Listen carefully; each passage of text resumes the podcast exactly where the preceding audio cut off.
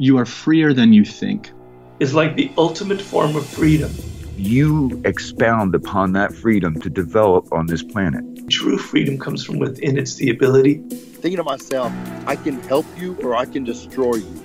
Man, as a two-time felon, I work really hard, and I've been a, I've been a life learner. When things are feeling tough, let yourself be surprised. The world favors risk taking. Welcome, welcome, welcome to the Freedom Pact. Okay, joining me on the Freedom Pact podcast today for his fourth appearance is Bret Weinstein. Bret, welcome back to the show. Lewis, it's so good to see you. Man, it's an absolute pleasure to have you back. We did this in 2020, uh, 2021, 2022, now 2023. Um, I, I feel like, you know, you're now uh, our most regular guest, so uh, another record set. I am uh, I'm proud and honored to have that role. All right, man. Well, my first question. Um, last time we spoke, uh, you were quite open and honest about um, what censorship had, had, sort of done to you. You mentioned that it wiped out um, close to half of your income at the time. Um, so my first question is simply, how are you? Well, that's a that is a tough one because um, I'm very worried about us collectively. And so it's impossible to be great if you're deeply worried about us. The authoritarian thumb on the scale is still very much there. I feel it every day. The intensity or um, the directness with which it interferes is not as bad as it was the last time we spoke. But nonetheless, the force is still there. It needs to be opposed it is unclear exactly what its nature is, but I think many people have detected that there is something uh, setting boundaries to what it is we are allowed to discuss and even allowed to think. And so, anyway, personally, I would say I'm doing very, very well. Um, but in terms of our trajectory and what I think is coming, I'm I'm concerned. I'm very glad to hear that you personally are doing well. And uh, your story's been one that's that's been really interesting to me. You know from the first moment i heard it and all the conversations we've had. And i was reflecting today on um well i recently spoke to peter boghossian and and he was sort of talking about this idea that everyone in this sort of idw space had their own breaking point originally.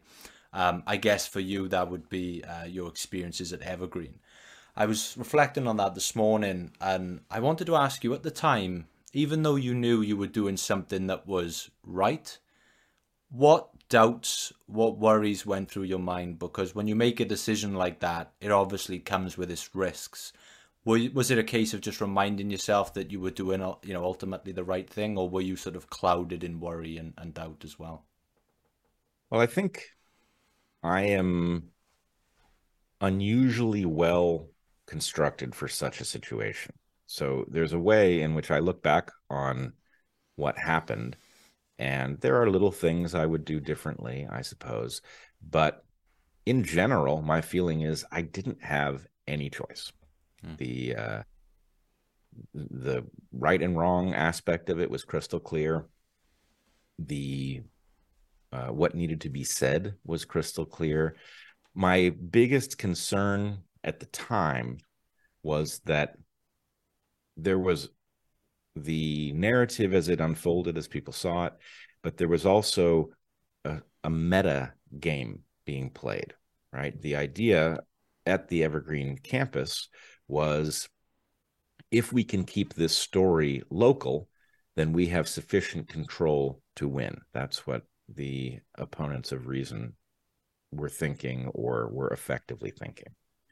And so, from my perspective, it had to be viewed by a wider audience that could see how crazy the whole thing was. That was the thing that made it impossible for them to retain control of it.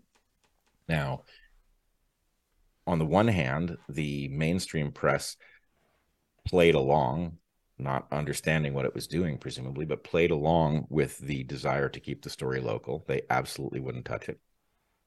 Tucker Carlson was interested in the story um, at first, I thought that was completely cynical.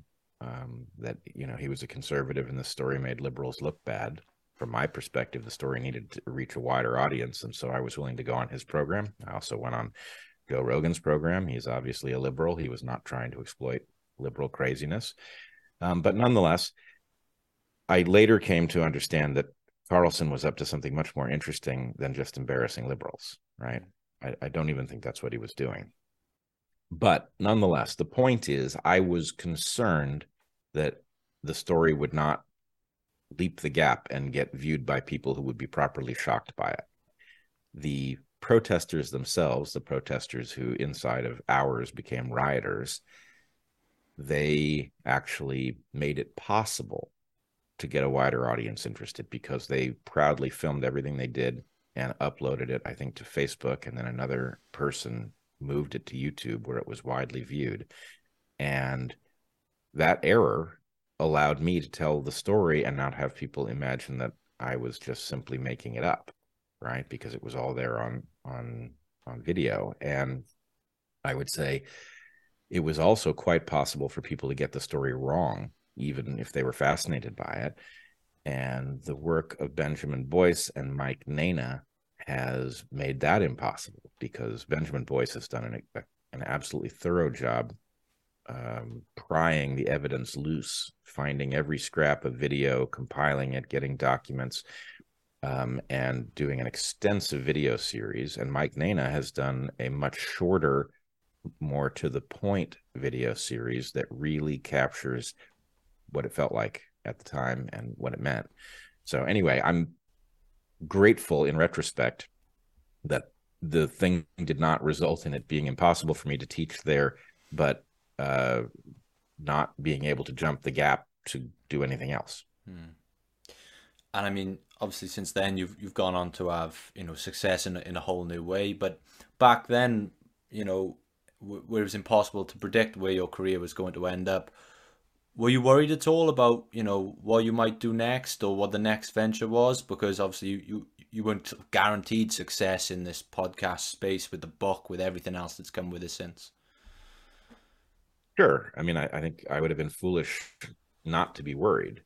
But again, the silver lining of the whole thing was that it was so clear it didn't really matter whether or not there was a path to the next thing. There was no way, literally for me, there is no way I could have remained silent given what was taking place on a campus that I loved, what was jeopardizing students that I cared deeply about right? There was no way I was going to be able to live with myself if I didn't say what needed to be said. And because I had been studying related questions for decades, I also knew what it was that did need to be said, right? So it wasn't like I, I had to sort my way through some incredibly confusing uh, philosophical landscape in order to come up with uh, responses. It was like, no, here's why what you're saying is wrong. Here's what will happen if you keep going down this road. So the silver lining was it was actually straightforward from my perspective, even as hard as that is to believe looking at it from the outside.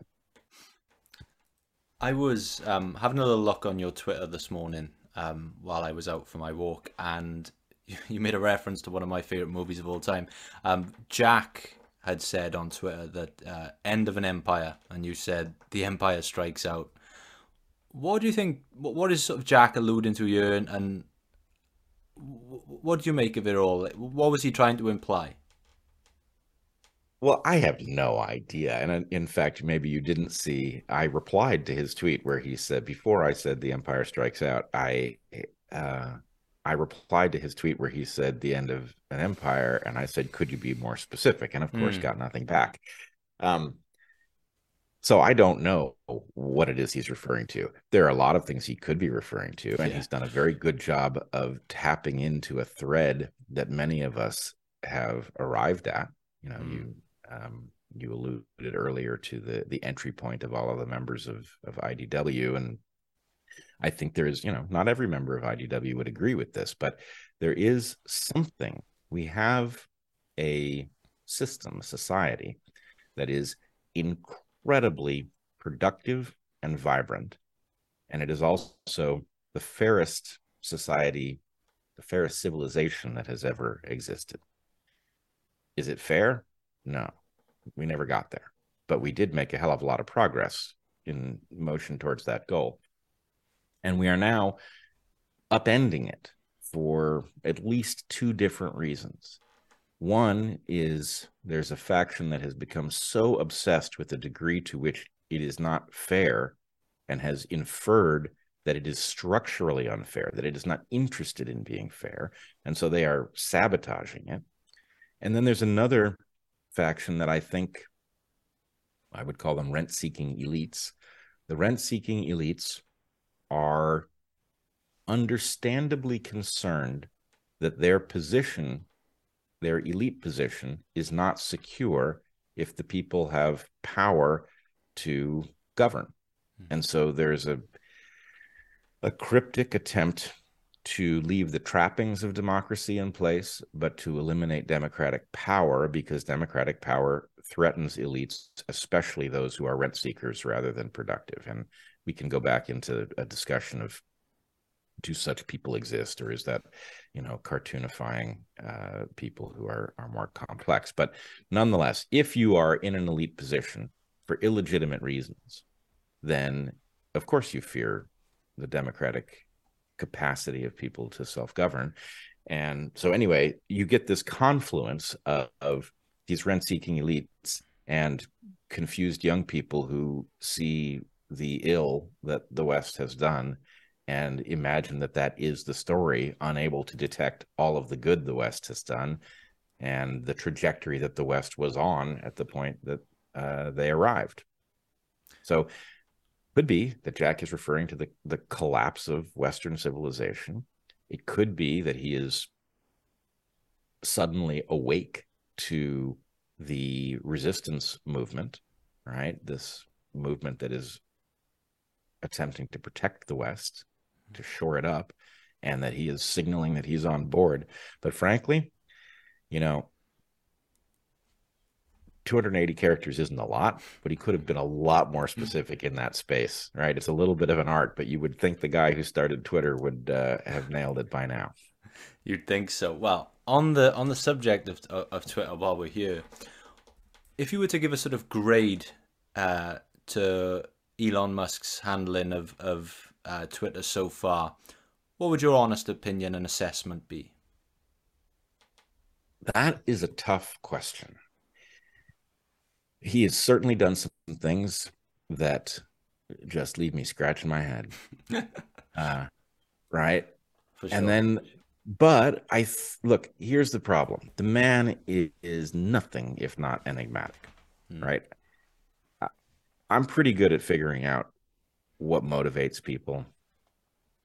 I think Elon Musk has a world saving impulse I think that's why he's focused on Mars. I think that's why he's focused on Neuralink. I think I think he's a guy who frankly, he's been public about the fact that his upbringing was no picnic. Maybe he's fleeing some demons, maybe being very very busy with really interesting stuff is how he avoids them. Um, but I do think if you listen to some of the things that he said you know, on Rogan's program, for example, I think he genuinely likes humanity. He appreciates it, which many people do not, but he seems to.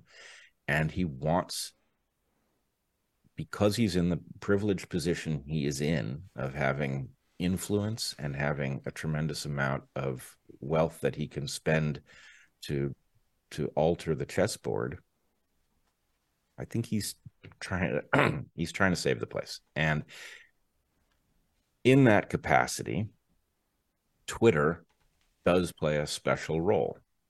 Um, I have coined the phrase zero is a special number to signify a particular uh, game theoretic, a subtle game theoretic reality that I think people need to be aware of, which is if you had a single university that said forget this equity stuff. We are going to seek truth wherever that leads us. everybody would want to send their kid there, right? That's obviously going to be the best university there is. There's no question about it. A truth-seeking university is way better for making uh, your your kid smarter than an equity-focused university. So why then, given that any university could do this and be the top university, do none of them do it? Because there's a force that has to synchronize them all on the wrong message in order for that wrong message to be viable. So how that force works, different question but that it needs to be zero universities escape is a fact. Same thing goes for newspapers. If there was one newspaper that also said, no, we're not interested in this uh, intersectional blah, blah, blah. What we're interested in is figuring out what's actually taking place and what it means that'd be the newspaper we'd all subscribe to. We'd love that newspaper, right? It'd be a slam dunk business wise. There's no argument that this could fail, but there isn't one. How could that be? Right. So this is true across domain after domain. And it's certainly true in uh, social media space.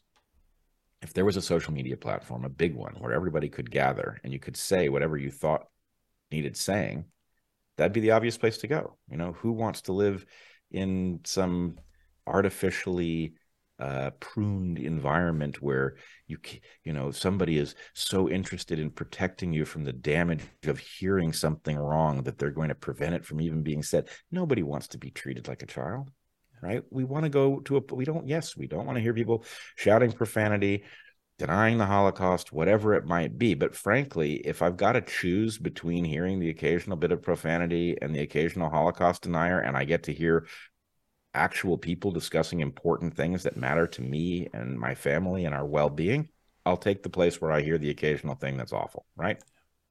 As would most people.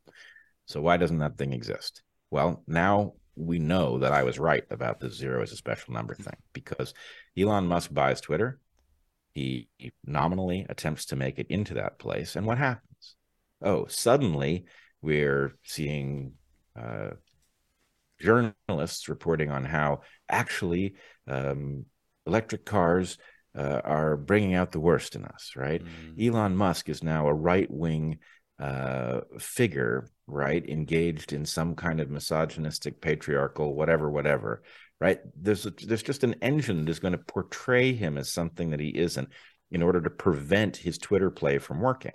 Oh, this doesn't work. Twitter's actually doing better than it was. So what happens next? okay the blue team starts fleeing twitter for mastodon because if you can't stop them from making twitter into a free space you can turn it into a space that you can then uh, dismiss as right wing because the left wingers have fled right so anyway my point is there are going to be a dozen of these plays to make twitter not be a actually free public square uh, of where everybody gathers and discusses the the important uh, stories of the day. Hmm. In such an environment, Musk is a very unusual entity. He seems to care less what people say about him than most of us, and that is some kind of superpower, right?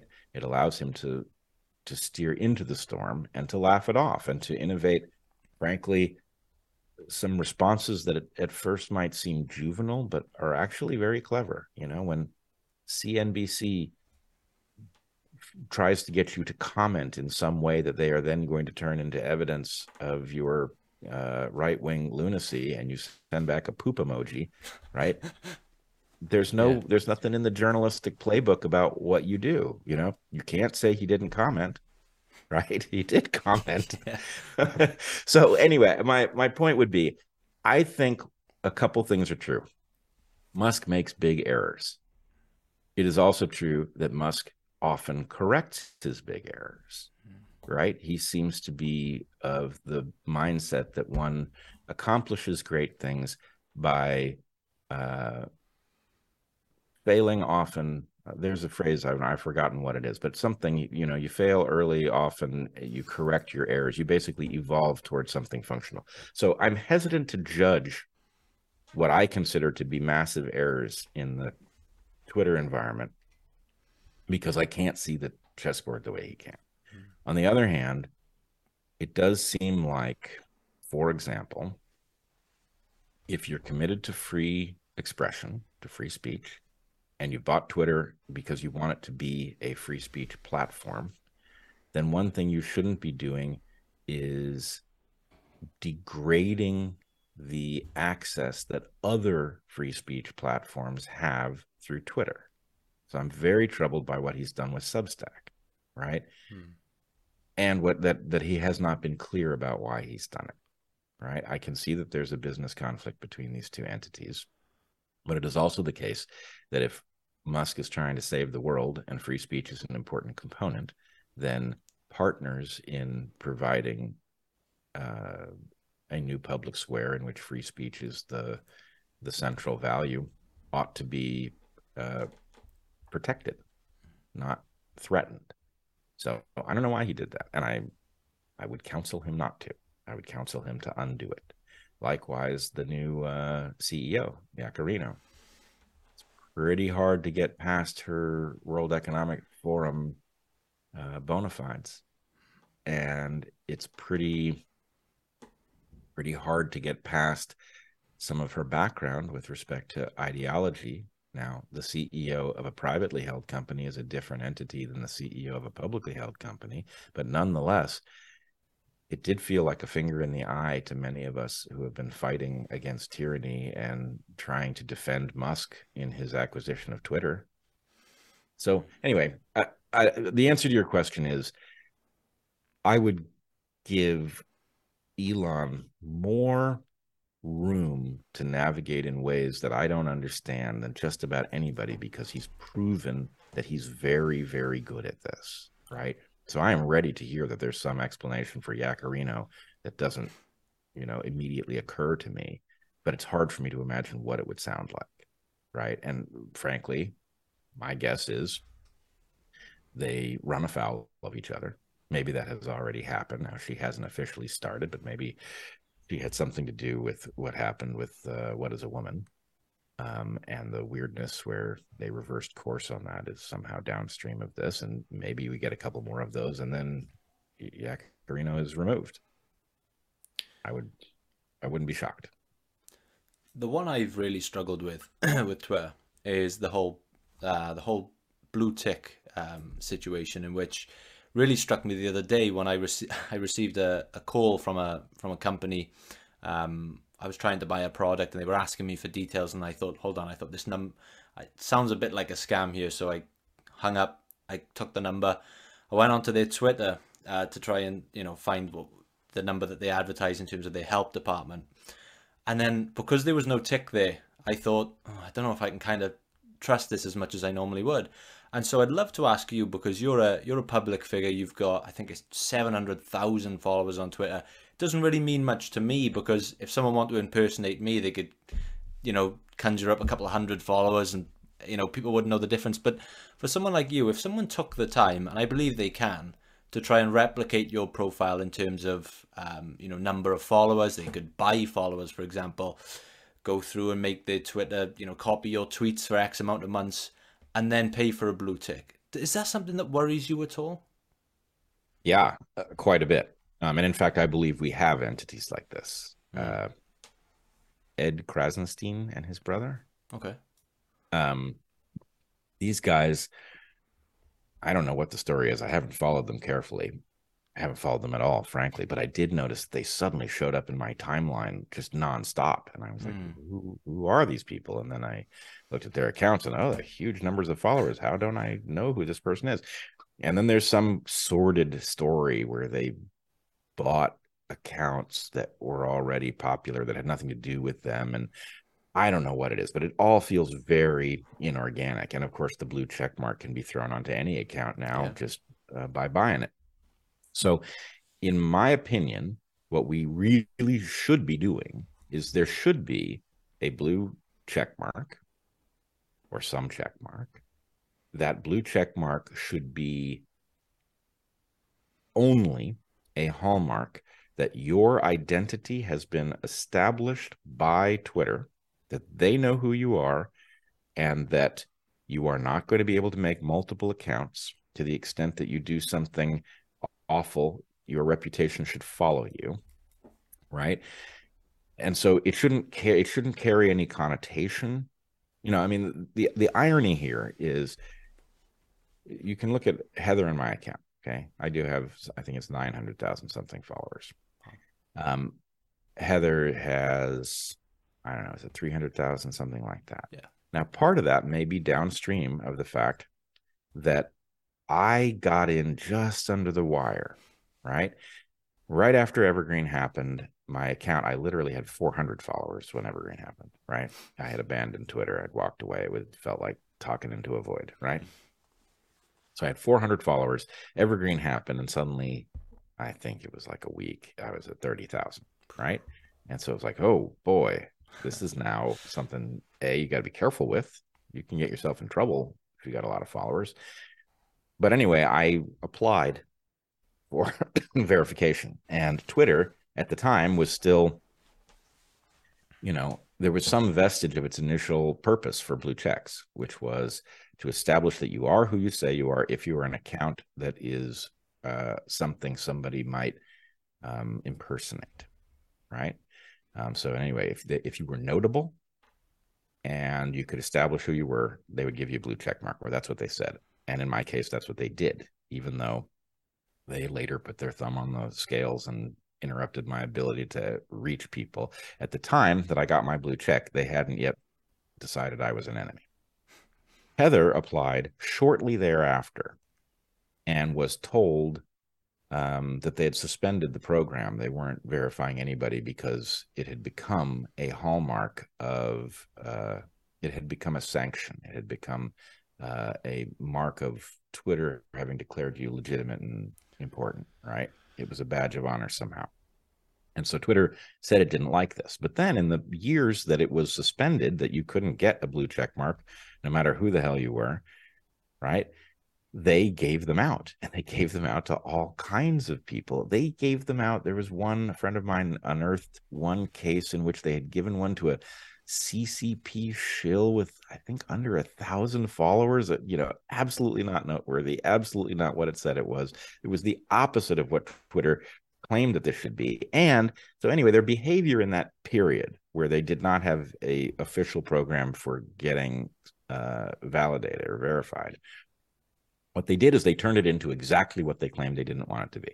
It was a Twitter sanction. They refused to give it to notable people who uh, they didn't like and they gave it to people who weren't notable that they did like and so it was this you know schoolyard bullshit thing but um it could be that you could take the um the sanction aspect out of it and you could use it purely as an indication that something is really what it says it is that it doesn't have multiple presences that are all uh, verified. In other words, you should be playing with your real reputation. In my opinion, we should all be, we should avoid uh, anonymity.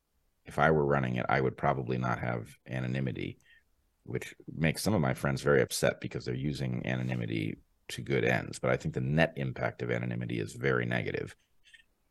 But nonetheless, um, you could have a blue check mark that worked. The way it's set up now, you absolutely don't. Hmm. Um, it's maybe a step in the right direction, but I don't think so. I think you really need a program. I think what he did, what Elon did, was he built something that you could do cheaply. And I think the problem is if you're trying to solve the problem that a blue check mark could potentially solve, there isn't a cheap solution. You're going to need to do something that actually individually establishes the identity. And then when that happens, do you have a blue check? Or I do you? not. I do not. You do not. Um, one thing that was true back in the days when blue checks were not something you could buy officially, um, that they opened a tab inside your your Twitter app that allowed you to only look at activity of other verified accounts. Yeah. Which was obviously highly arbitrary. Heather wasn't verified, so her activity wouldn't show up, for example, and it certainly should. She's a person whose opinion ought to matter to just about anybody. Um, but it did mean that the bots, right, the huge armies of things that try to steer conversation could be filtered out with one click, right? So a system that did that that said, look, if you want some vast, unregulated sandbox of people who have figured out how to produce a thousand accounts that all say the same thing, you can do that. But I don't want to be part of that Twitter. I'm going to go into the part of Twitter that doesn't have that, and the blue check could do that. Um, um, but I do think a real verification system would have to be underneath it. Well, switching gears then, this is something you did say on Twitter that caught my attention. Um, but we're switching gears now to, to the the election. You said Joe Biden has to go. It's an urgent matter of national security. If the Democratic Party can't see that, then it too has to go. Saying that it's an urgent matter of national security, a lot of people will be sort of alarmed. They'll think that's a really big statement to make. How would you back that up? I would say it is actually obvious that this is true. Okay. And anybody who doesn't see that has not properly understood the role of the president and the ferocious power at their disposal. Joe Biden, look, I have never been a Joe Biden fan. Okay. Joe Biden is a deeply corrupt influence peddler who is selling the American public out to wealthy people who have interests that are contrary to the citizenry. That has been true since before he was president. That is reason enough, in my mind, to remove him from office. But that is not what I'm talking about. Okay. Let me just say this. I also detest Kamala Harris for the same reason, right? She's newer at this game, but she's clearly an aspiring influence peddler who will say anything to get ahead. Hmm. The implication of my tweet is that Kamala Harris should be president. You've just heard me say that I detest this person. I do not trust her, right? However, Kamala Harris is not senile, right? That means if something happens and a phone call has to be said to, to be made, and somebody has to say, Madam President, we have four minutes to make a call we have to decide whether or not to launch nuclear weapons. Here's what happens if whatever the thing is, is what we think it is, and we don't launch. Here's what happens if we do launch. What do we do? Right? I don't want Kamala Harris making that decision. I don't trust her. However, I do believe she could understand what she was being told. Yeah. Right? She is a human being in possession of her mental faculties. Joe Biden has, from before his election, been clearly losing his mental faculties.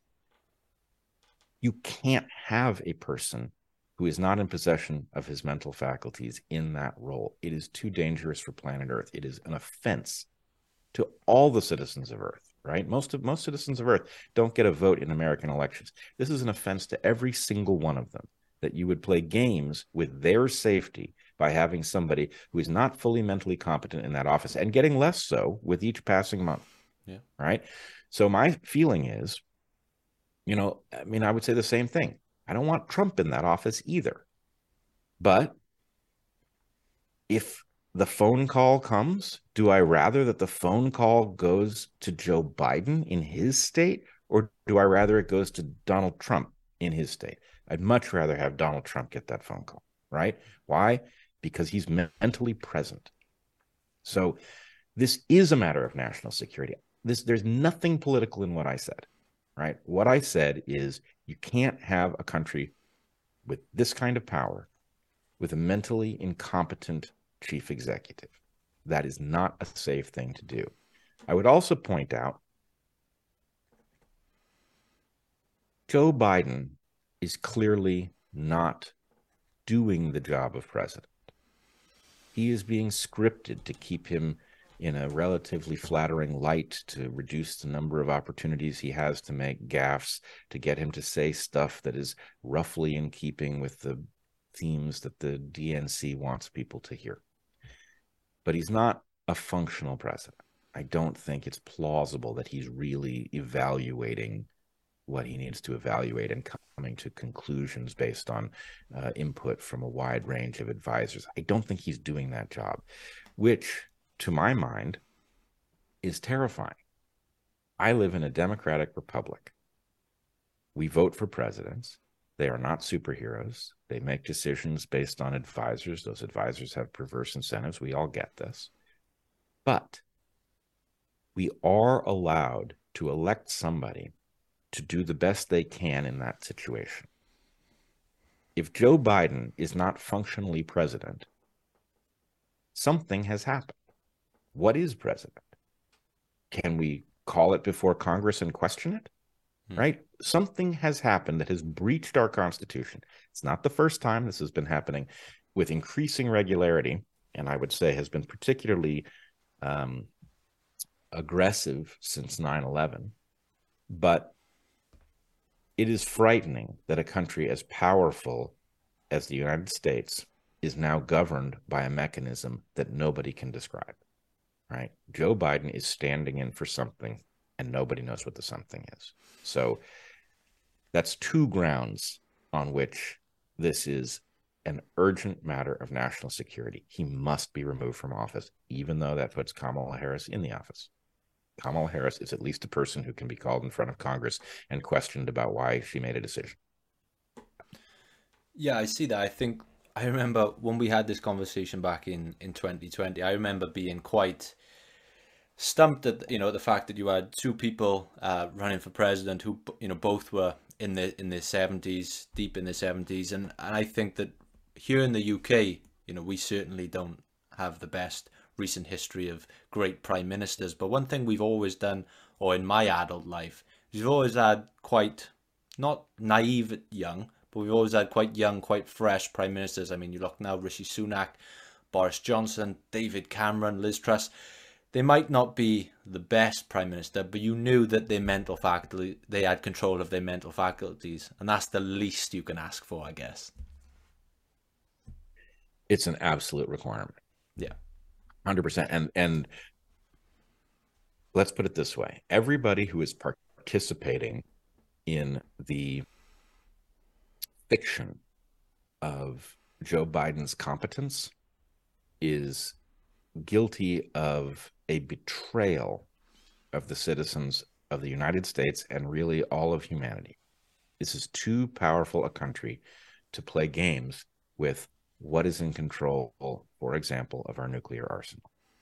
Right. And it's not as if th- this would all be true if the international stage were comparatively quiescent at the moment. But it isn't. We're playing games with Russia, right? Nuclear games. You you can't have this person in that office at any moment, let alone this moment.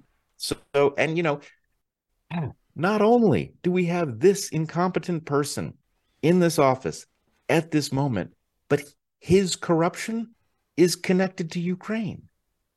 This couldn't possibly be a worse organization of entities for the well being of Americans or Earthlings or Russians or anything, right? This is a complete disaster. And I don't know why it's so hard for people to see it. I think it's a boiling frog issue, right? This happened incrementally. And so people, if they had been teleported into this moment, they'd be absolutely beside themselves. But because they got here slowly, they don't they don't see it. And you know, actually, uh, forgive me for this, but I'm going to take a little detour. Yeah, please. Uh, two weeks ago on Dark Horse, Heather and I as a result of the fact that I had raised the issue of the Nuremberg Code in a public health discussion in Florida. I'm on the uh, the Public Health Integrity Committee that Governor DeSantis put together, and um, I mentioned Nuremberg, and I realized as I mentioned it, and based on the reaction that I got, that it was not widely understood by people that pandemic policy had directly violated the Nuremberg Code, and they had not understood what the Nuremberg Code really was. This was long enough ago in history that people didn't realize that we had literally hung doctors for violating the right to informed consent, even though it had not been formalized yet. The Nuremberg Code formalizes it. We hung doctors because they should have known people had the right to informed consent. Now, what we did on Dark Horse a couple weeks ago was we actually broke out the Nuremberg Code and read it. Right now, my claim before having read it, and I had not gone back and read it before then, was we violated the Nuremberg Code twice over. Right, we violated the right to be informed because the debate had been crippled by censorship. So you couldn't possibly be informed, even if you did consent. And then we mandated these shots for people. So people weren't giving free consent and they were certainly not informed. That's two violations. But I went through all of the provisions of the Nuremberg Code. We violated all of them, right? There might be one exception right? Where we can't, we don't have the information to know whether we violated it, but we violated the Nuremberg Code one end to the other. Now, the reason I raise it is because even though I've known that we violated the Nuremberg Code, and I've been saying that for, I don't know, a year and a half, two years, I was surprised when I got to the actual code at the degree to which we were violating upon discovering the degree to which we were violating it, I am now scratching my head that this not has not been a central feature of our conversation. Why are we deeply in breach of the Nuremberg Code and not discussing that fact? That one I can't answer. That's a strange, a strange fact, and I find it very similar to oh, the most powerful nation on earth with the most ferocious nuclear arsenal that exists is now eh, being governed by a structure in which the chief executive, the person with the right to launch those weapons, is obviously suffering from a progressive degradation of mental capacity. How is that not the central question? I don't know, but it's very much like it's like the Nuremberg issue. Something is happening right in front of our eyes, and we are having absolutely the wrong reaction to it. Right? Again, I, hey, look at me. I'm I'm advocating for Kamala Harris to be president, and you can go back through my history, and you will find that I have never, for one second, been delighted by her. This is not somebody I want to see in that role, but mental faculties do seem to be the first and most important prerequisite for the job. They're certainly pretty handy yeah, I've I've had them come in handy more than once. I'll, I'll agree with you there. Well, every time uh, you've come on this podcast, and not only that, but on Twitter and on your own podcast, you've always been very good at making predictions. Um, you know, it's, it's been something that you haven't shied away from. I've asked you for predictions in the past. Um, most notably, uh, four years ago, um, when we started, I asked you for a prediction on, you know, uh, Joe uh, Joe Biden's presidency, I, you know, you, you sort of alluded to something happening that you know that which became the, the, the Capitol Hill riots. You sort of warned Congress about that. That's you know that's what you were saying at the time. If I were to ask you now for your prediction going into 2024 of not what you want to see happen, but what you think will happen, not just in terms of the result, but what things do you expect to see along the way? Yeah. Um, I will say I am ever more skeptical of my ability or anyone else's ability to predict hmm. based on the intrusion of AI into essential functions. And we can come back to that in a second, but I um, I have generated two rules for how to approach the AI era, and I should just be clear. I do not know if we currently live in the AGI era or if we are soon to enter the AGI era, but I think it's one of those two. Yeah. Right? It may be that we're not there yet, but it's coming. Um, but anyway, the powers that have come out of uh, the LLM revolution are such that it makes, I believe, we have crossed over the mother of all event horizons. And the definition of an event horizon is that you can't predict what's on the other side of it. Um, you know, at a physical level, that's true for something like a black hole. There's a point at which, um, because of its capacity to draw things in, there's no ability to detect and therefore predict what's going on inside. Um, so I'm hesitant about my own predictions. My first rule is you should become agnostic about anything you thought you knew about any domain that AI plausibly affects um, until you formally go through the process of convincing yourself that it remains true. In other words, there were lots of things that were true um, that may or may not be true now. And the only thing that will convince me of these, I don't, I just, I've taken them all off of autopilot. I've now gone back into a formal process where I have to check everything. That's rule one. Rule two is deal with artificial intelligence like uh, a, another species about which you know nothing. Do not assume that just because it speaks English and says things that sound familiar to you, that you know why it would say that. You don't. Um, but anyway, in terms of predictions in this very unpredictable era, I think certain processes that we have already seen unfolding are going to continue, and that you know two of them are on a collision course. I as for what happens when they collide, I can say I believe that uh, 2024 is going to be, in some ways, like nothing we've ever seen. Right? The amount that is at stake is so great, and the degree to which the rent seeking elites or whatever it is that is capturing our system and running it uh, are burning properties that were important to them that implies that they are playing end game dynamics rather than continuing to play the same game or believing that they will be continuing to play the same game. That worries me. Are they going for broke and trying to institute things and becoming more visible because they uh, uh, because they understand that being revealed is not the worst thing at this moment. The real question is, are they able to make the structural changes that they that they desire? Um, so let's say I I am very concerned that the Democratic Party cannot afford to lose this election and it doesn't have a viable candidate. Okay. That's a frightening combination of facts.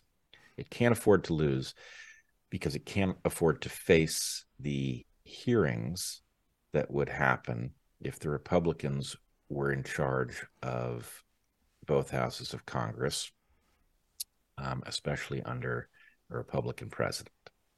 Right, the hearings that would happen over COVID would be devastating to the Democrats. Um, so, what will they do in order not to lose? That's the question. And my feeling is just about anything. Hmm. Um, the the important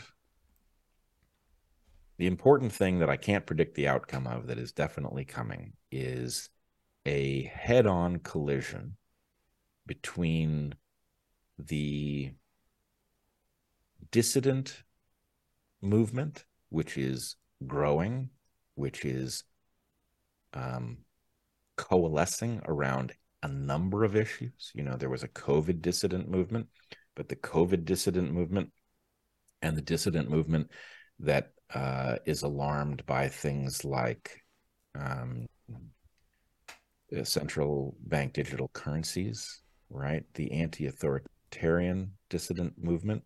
Those things are joining forces because they're realizing they are up against the same antagonist. That antagonist which I call Goliath. Goliath is the force that that prevents meaningful change. Um, and the question is, first of all, the the COVID pandemic woke a huge number of people up. Right? People went along with stuff and then they ended up feeling frightened and foolish for having done so. And that has them in a new state where they are ready to contemplate things they wouldn't have been ready to contemplate five years ago. In that context, with lots of people, I don't think any of us are fully awake, but with lots of people much more awake than they have been in living memory, having transparent manipulation of history, of information, uh, of human health, having these things happen in the open means that I believe people are going to continue to wake in greater numbers, and that that means that they are a potentially tremendously powerful political force to the extent that elections still carry the power to shift who governs and in what direction and that that's really that's what's going to dominate 2024 is a battle to keep the corrupt structure humming along. And then there are many of us who understand that at the very least we are united in uh, being angry at having our rights to self-governance breached. All right? So that collision between those two forces is going to dominate uh, the upcoming year. How it plays out, I don't think anybody can say. Um, but I would expect, I would expect pandemonium at some level. But again, this is now going to take place in an era in which, whether we have AGI or not, we do have very powerful artificially intelligent tools that are going to be tremendously useful in misleading people right? They may be useful in untangling uh, propaganda. In fact they are useful for detecting and untangling propaganda but the real question is are they more powerful in the hands of the propagandists or in the hands of those who wish to see through what they're doing and I, I'm concerned that they are more powerful in the hands of the propagandists than they are in, the hands of those who would unspin the propaganda. Every time I've talked about AI and AGI on this podcast, I've always been at risk of um, comments calling me a doomer. Um, I had uh, James Barrat on the podcast. He wrote a book on AI called Our Final uh, Our Final Creation. Um, with this sort of culture online of anytime the conversation of uh, existential risk and AI comes up, that people throw the word doomer out there and sort of make light and joke of people having these conversations. Does this put us at risk of sleepwalking into a world that we know nothing about if people are going to just avoid having these conversations out of sake of looking silly? Yes. Um, I have taken my friend Alexandros Marinos to task over the use of the term doomer. I don't think that he and I are terribly far apart analytically in terms of how dangerous we think the present is. I think he's a bit more, more hopeful that the ability of AI to solve problems that were formerly unsolvable uh, is being underrated. But we both believe there's a tremendous uh, an unacceptably large risk of catastrophe coming out of the AI era. Um, but I think the term doomer is very unhelpful because here, here's what I've said there are five ways that I can see AI producing an absolutely terrifying catastrophe. Three of them are guaranteed. Okay. Now, am I a doomer? I didn't say anything about extinction. I think extinction is possible, but I don't think it's highly likely. I'm not convinced uh, of the the two mechanisms of AI disaster that I don't think are guaranteed are malevolent AI decides to get rid of us or misaligned AI um, gets rid of us accidentally, right? I don't think those two are guaranteed. I'm concerned that they are more more plausible than I would like. But those two are we could take them off the table and we're still left with three other disasters. And um you know, one disaster is bad enough. We have a fragile system that is not built in anticipation of these kinds of disruptions. Um, to have three of them happen simultaneously is going to strain the system to its absolute breaking point. But if I don't believe that misaligned AI is necessarily the thing to be worried about, am I a doomer or am I not? Right. So, anyway, my point is there is, if you're not concerned about what comes out of this revolution, then you haven't understood what it is. Right. Everybody ought to be very concerned. Is extinction on the table? Yeah, I think it is. Because, for one thing, we've got a system in which things can spiral out of control very easily right? It doesn't take very much disruption to put nuclear nations uh, at loggerheads and nuclear nations at loggerheads is obviously potentially a recipe for extinction. So you know is extinction on the table? Yeah it is. I mean it's on the table before ai but ai could easily create a pathway there where there wasn't one before. But um, i don't know how we discuss the the landscape of opportunities and hazards in appropriately serious terms without running the risk of being dismissed as doomers. And my feeling is the, the problem is the term doomer is nebulous, right? The term doomer is open to interpretation. And I think by some people's metric, I would definitely be one. I think there are three catastrophes coming from AI. That sounds like gloom and doom, right? Um, am I worried about misaligned AI? Less than some, right? Am I, you know, a, you know, a, a happy-go-lucky, what me worry kind of person who is ignoring the obvious hazard of a misaligned AI coming after me? Maybe, but anyway, the point is, look, you ought to be worried. Everybody ought to be worried. Is it possible that we get through this and we are better off in the end? Barely, I would say, but yeah. It's possible. Um, is it possible that this turns into a very mundane disaster? Right. So I haven't laid out my taxonomy. I've given you the two types of AI disaster that are not guaranteed. Hopefully, I can remember the other three uh, off the top of my head. Um, one of them is the malevolent use of AI by bad people. 100% guaranteed. Yeah. Um, Next one is human insanity that will come from us all interacting in a mostly invisible way with an entity that has access to our API, right? has access to our language and our emotional content, therefore has capabilities we don't understand. We don't really understand its motivational structure. And so the point is if everybody, you know, if everybody is I've forgotten the name of the character who consults Cyrano de Bergerac for romantic help. Remember? no idea. Anyway, whatever. that guy, right? The handsome dude who gets Cyrano to write his love poems for him. Hmm. Um, if all of us are in the role of that guy consulting something that makes us seem smarter and more capable than we are, we're going to go insane, literally insane, trying to figure out what's true, who knows anything, right? Literal insanity is going to emerge from that. Yeah. And we've been through a trial run on literal insanity, right? COVID was us going, you know, three quarters of the way down that road.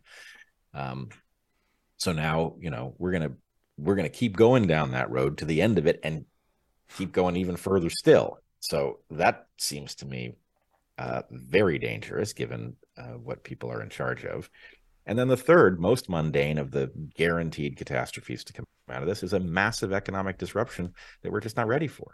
Hmm. Right? You've got all these people who trained for something, have some job, some way of extracting resources from the economy and putting a roof over their families' heads. And we're just going to arbitrarily eliminate a bunch of their jobs, right? With no backup plan, even if we did, if, even if we came up with some emergency UBI program and figured out how to fund it without tremendous pain, whatever it is that we did, we just don't even have the mechanism to deal with the social implications of that number of people who has no meaningful purpose anymore because the stupid purpose that people have been running around following how do i get the economy to spit enough money at me to do what i want to do right? That's not much of a purpose but it's at least you know it tells you something about what you're supposed to do when you get up in the morning right? A world of people who've been sidelined by ai who are then you know talking to each other in part using ai to make themselves seem smart. This doesn't go anywhere good. Hmm. this is this is bad. So anyway you can decide for yourself whether i'm a doomer because i see three guaranteed catastrophes or i'm a uh, a uh, fairy tale teller because i don't think um, misaligned ai is necessarily coming for us. Hmm. um, but there it is. Well, number two is something I'm, you know, I, I believe very, very strongly. I mean, I see people uh, in the personal development space like Gary Vee talking about how great AI is because now you can, you know, if 10 friends come over, you can tell it what allergies people have and it'll order the food and make the recipes. And number one, I think, well, if you're just outsourcing just any sort of critical thinking to, to something else, humans are just gonna you know are going to become over time just completely stupid completely lazy completely reliable on something else which isn't good anyway. And number two i know this isn't just speculation i know a lot of people friends of mine who are getting ai to write their undergrad work their masters and a few people i know are doing phds and ai is doing a lot of their phd work. Now do we want people to get to you know you know significant um, positions off of the back of you know AI's work. Is that a world we want to live in? Probably not. And I also see the struggle of professors asking the question how do we combat this? Oh great there's um, a new AI system that can detect AI work. Well then there's another AI system where you can copy and paste it and it'll completely rewrite and bypass that. It seems like an eternal struggle. So, as a former professor, where do you see this battle between AI and academia going? Well, I have to tell you, I have a. I know this is going to get me in trouble, but this is like maybe the one bright spot in this bleak landscape. Hmm. Are you telling me that suddenly people are going to become concerned because they're going to realize that under undergraduate education doesn't mean anything? Oh, well, good. Fine. you know, you're decades late. Okay. Undergraduate education doesn't mean anything. PhDs, we're going to stop listening to them because maybe they got their degrees by leveraging AI and they don't really know what they're talking about. Yeah, I got news for you. The PhDs, they don't know what they're fucking talking about. Okay. they don't. That you if you didn't learn that from COVID, then you're not paying enough attention. So anyway, I guess my point is I do think it's actually positive that this is going to get us to look at a bunch of things that we took seriously even though we shouldn't have. Hmm. And we're going to look at them skeptically, right? That's good. That really has to happen. Um, but that doesn't, you know, so my role in the universe has in part for the last 20 years been saying, look, you have a captured system. It's broken. It can't do the thing that it's supposed to do. And you don't get it because the bridges don't fall down right away, right? You've got a system that is crippled. It's an essential system and it's crippled, but you're still running on its legacy power. And then people don't get it because the bridges aren't falling down. And then something terrible like COVID happens, and you get the entire academy singing from the same hymnal. And it turns out that they led you into danger. And, you know, no surprise, they're not taking responsibility for that. Um, so, and then people are like, well, then what do we do? I don't know. Can we go back 20 years and have that conversation again and talk about what to do about it as it was unfolding? Because that would have been the time to do something about it. Now we have an emergency. Right now, you've got AI is going to throw everything into chaos, and you don't have enough people who remember how to think to reboot the system. Hmm. Right. So you've just compounded the catastrophe. So, anyway, I, I don't know. On the one hand, there are aspects of this that weren't terribly predictable, and then there were other aspects that were completely predictable. And I hope somebody's paying attention because if we get out of this, it would be really good if we didn't let it happen again. Right? You've got to you've got to tend the system as it stops pursuing the objective for which you built it as it starts to do something new that's the moment to be alarmed not the moment at which the thing starts collapsing in on you well we've danced around a, a lot of hot topics today um, as i mentioned to you at the top of the show we, we we've done this once a year so far and there's always that space in between uh, recording with you that i get sort of flooded with all these questions I'd love to ask you about. So apologizing for jamming as many in as I can. Um, but the the last thing I wanted to ask you about, we mentioned um, a little bit earlier about the, the, the IDW, the intellectual dark web.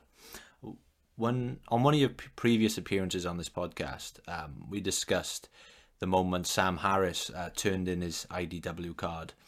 And you said on, on this podcast, um, though he didn't mention me by name, I think that's what he was aiming at. He was angry at me and probably had some right to be you said that you hoped you'd be able to have a sort of constructive conversation um, around the topic and you know move forward together. Did that ever happen? No, it didn't happen. And I must say, um, whatever responsibility I felt for the falling out with Sam, I no longer feel. Uh, that responsibility that I did feel came from the fact that Heather and I were asked a question in our live Q and A about Sam, and I don't think we were as careful as we should have been.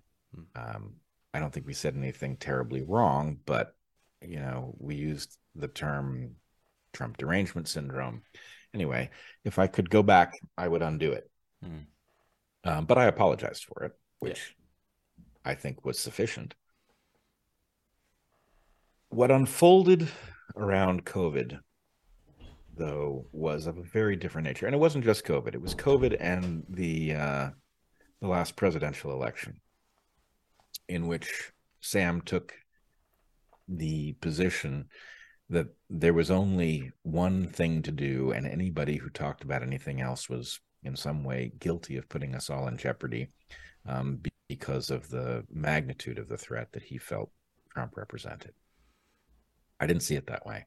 We're both Americans. We're entitled to differ over this, and I can't see. You know, let's put it this way: I have a standard that I I know could be abused in somebody else's hands, but I know that I use it carefully. And the standard is: could reasonable people disagree over this?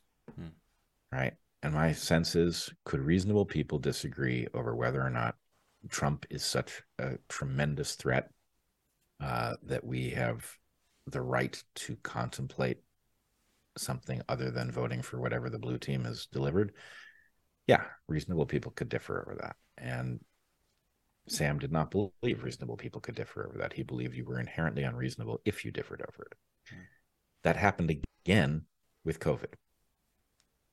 Now, the thing that troubles me very deeply here is that Sam has been very aggressive in very specifically attacking my credibility and Heather's credibility as scientists, right? He's saying, look, you he admits that he is not qualified to evaluate what took place during COVID, but he says neither are Bret and Heather. Now, that is not true. Are we qualified as virologists to discuss virology? No. But evolutionary biology is a central player in all of the disciplines that were relevant to the pandemic. We were squarely within our training to discuss it. And even if we hadn't been, the the fact is the way uh, this works is you train yourself, right? In my opinion, getting a PhD might be something you have to do, but getting two is unnecessary because even if you want to switch topics, once you've figured out what the level of work necessary is, you can train yourself in a new topic. So, in any case, the question was were we in a position to meaningfully sort signal from noise in the pandemic. And Sam thought no, but Sam was wrong about virtually everything.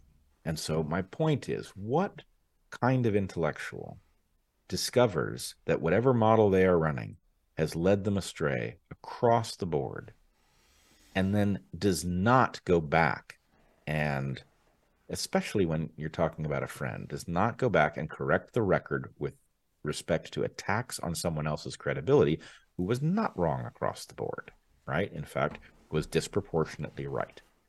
And to the extent that you say well geez who's to say that you were disproportionately right? The fact is sam i believe has publicly said that he's not getting any more covid boosters right? Sam has switched teams and he has not owned up to it right? He swore that these things were so safe and so effective, and that that was so clear from the evidence that had been presented to us that people were effectively betraying the collective not to get the shots, and that Heather and I were irresponsible for discussing concerns about hazards down the road that we did not yet know about. But we turned out to be right. Those hazards exist. There's a uh, the data is polluted by corruption, but there's a very strong signal in the data that suggests that more people were harmed than helped by these shots. Even if you don't believe that is true, there were certainly a huge number of people harmed needlessly because we didn't age stratify the recommendation for the shots. So the the degree of wrongness of Sam's position is extreme and his failure to own up to it uh, is clear evidence of a deep characterological flaw. Hmm. So, um, and the fact that he won't talk to me about it is evidence that he knows that. Do you see a sort of any route to reconciliation here, or on your side, are you willing to have that talk? Are you willing to have that conversation? Of course, and you know, I, I have a rule. Um, I'm not going to out the person at the moment, but uh, some years ago, I had my first conversation with somebody quite famous uh, on a topic that was unrelated to what had happened at Evergreen. But the first thing this person said to me um, was, Hey, I feel like I owe you an apology. When Evergreen first happened, um, I thought you were the bad guy. I thought you were telling stories about what was taking place that wasn't true. I, I misunderstood it. And it took me years to realize I had it wrong. And I'm sorry. And what I said to this person was actually, by my scheme, you don't owe me an apology, right? All I can ask is that you try to figure out what's true. And if at the point you discover that you had it wrong, you put it right, right? If you fix it, then you and I are square, right? What I don't tolerate is people who don't fix it, who get it wrong and then rationalize or throw up dust or whatever they do.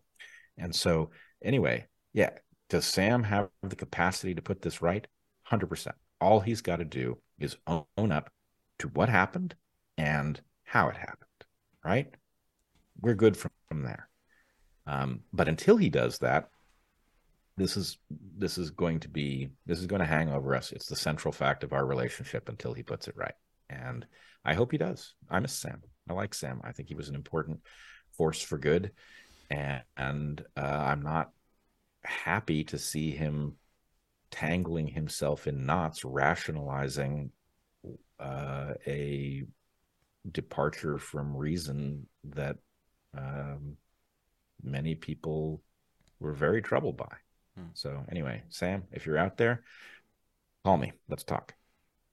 Well, I certainly hope that uh, I certainly hope that that happens. The final question I'd love to ask you about is um, I've had this conversation with a few of my friends, and it's on this idea we have a lot of really top intellectuals out there that in this space, in this podcast space, in this IDW space, that they get asked, or a lot of interest seems to be around them answering questions that the listener already knows the answer to, or you know wants to hear them repeat that answer back to them. Questions like "What is a woman?" for example. You know, I don't think anyone tuning into Jordan Peterson answer the question "What is a woman?"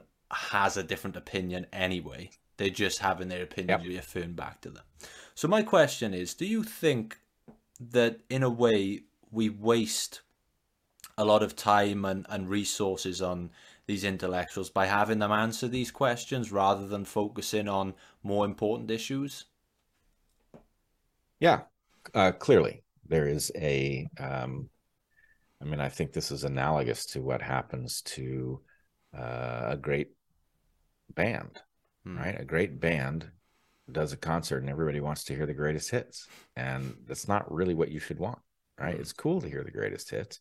It would be cool if the greatest hits were allowed to um, change, right? In other words, the natural relationship of a human being to music is not one of songs that are static. Even songs that your tribe played at every campfire would change at every campfire, right? It's only at the invention of the player piano and then recorded music that you get to hear the same song exactly the same way twice.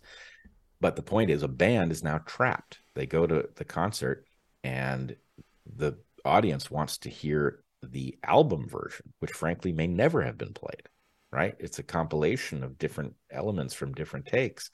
And so the band becomes trapped by whatever was presented uh, to the public. And intellectuals are this way too, right?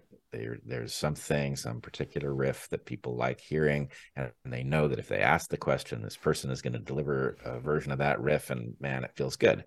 Um, the problem, though, I think, is that we are trapped by our developmental experience as consumers, right? That's not our fundamental nature as human beings, hmm. right? You could make an argument for consuming natural resources, but we're not fundamentally consumers in the way that we mean that in economic terms, but we have become that. And so if I pay, I don't know what concert tickets cost these days, but if I pay, I don't know, a hundred bucks to go see Radiohead, mm. right? Do I want to hear something that's going to give me the dopamine rush of the absolutely transcendent songs that are going to have the entire audience singing along? Or do I want to hear Radiohead playing with new ideas where I might get a glimmer of the thing that's going to become the next transcendent song that the audience all knows? Mm. Well, there's an awful lot of waiting around and, you know, mucking about on the way to the transcendent thing that then is going to end up being important. And so from the point of view of a consumer, maybe it doesn't feel like a good deal. You want to pay a hundred bucks for what amounts to a minute and a half of important new music, or do you want two hours of stuff that makes you feel good? Right. So it's the wrong choice, but in part because we have this ROI calculation running through our minds that doesn't belong there. That's not what you want. Right. And in some ways, um, my podcast, your podcast podcasts are really evidence that the other thing still exists right why, why do people like joe rogan well i can tell you as a many time guest on joe rogan's program you can't decide what you and joe are going to talk about hmm. can't be done right joe goes where he's going and if you're capable of volleying then it's cool and if you're not then maybe you don't get to come back but um, but the point is that is born of an impulse where it's like instead of I paid a hundred bucks, I want to hear the hits, right? It's um, I actually want to hear what happens emergently when these two people that I respect have a conversation where even they don't know where it's going to go. Right. So that that I think that is the good impulse struggling to emerge. And the fact that podcast world has become an important political force is evidence um, it's evidence of something good. Uh, much like the success, you know, you're not old enough to remember the mind-numbing world of uh, well, it was different in Britain than the U.S., but in the U.S. we had you know three major broadcast networks. You know, you could tune into them, or you could tune into reruns on one of seven other channels. Um, but the stuff on the major networks was like three camera sitcoms, right? A three camera sitcom is a totally formulaic presentation of something you don't even know if it's actually funny because they put laugh track on it and so you laugh along with an audience that doesn't exist right that was bad right? But the thing that they told themselves when they made this stuff was that the audience couldn't handle anything more nuanced. Wrong you know? Hbo proves that's not true right? The idea that we have these these sprawling narratives that function like um you know novels or series of novels where it's like you know one chapter after another right? And that people are following these incredibly elaborate stories. The audience was capable of doing it. It was the studios that weren't capable of detecting that or producing the things um, so anyway i think i think we're there too right yes there is an impulse can you tell me the thing that i know you're going to say that i love it when you do right or you know challenge me say something that I've never heard that I'm initially going to disagree with, and then I'm going to spend time thinking about it and figure out whether or not uh, you might be right. Right? That's much more more powerful. And last thing I will say, same topic. I believe we have a very broken relationship, at least in the U.S., but probably uh, across the West, where we ask candidates for office about policies that they're going to enact right? And it's like a reflex where we want them to tell us, I'm going to do this thing that you want. And so they promise us stuff. It doesn't work. They don't have the power to enact it when they get in office, or they never meant it in the first place. And we would be much better off, counterintuitive as this sounds, if we assessed their character and their patriotism instead of their policy proposals, right? My feeling is I actually don't care what you think of policy. If you impress me that you're a patriot, that you love the country that I'm a part of, that you want to see it improved, and that your values align with mine so that improved to you also means improved to me, then all I want to know is that you're good at evaluating what policy might get us there. If you've got a policy that I think I don't want, but it actually makes the country match the values that I hold better than it does currently, I'm on board. So, anyway, that's my plea for us to stop trying to pressure people to promise us policy changes when they get in office and have them tell us who they really are and what they really want and that that's what we should be voting that is really really really well put my friend. So for everyone listening for everyone watching um, i know that you didn't come on to promote this book um, but I just want to give a shout out to Hunter Gatherer's Guide to the 21st Century. Very, very, very good book. And I encourage anyone out there to listen to the conversation I had with Heather um, around its content. Please let these guys know where they can find the book, where they can find the Dark Horse podcast, because I know it's not always on YouTube anymore. Where can they find it? Uh, they should find it on Rumble. We are now on Rumble. I'm very excited about that. They can also find it on Spotify, Apple Podcasts if they want an audio version. Um, anyway, they can find it anywhere podcasts are, but Rumble would be the preferred place. And I would ask you, please sign up for Rumble. I know it's a little annoying, but it's free. Sign up for Rumble and subscribe to the Dark Horse channel. That actually does help us out. You can find me on Twitter at Bret Weinstein. Uh, you can find Heather at natural selections on Substack. Um, so, anyway, all of that. I will make sure all that is linked in the description below. Bret, thank you so much. Um, it means the world to me uh, for you to join me for the fourth time. I've been a big, big admirer of yours for many years, and I never take it for granted when you come back to join me. So, thank you so much, sincerely. Always a pleasure, Lewis. I'll see you in a year.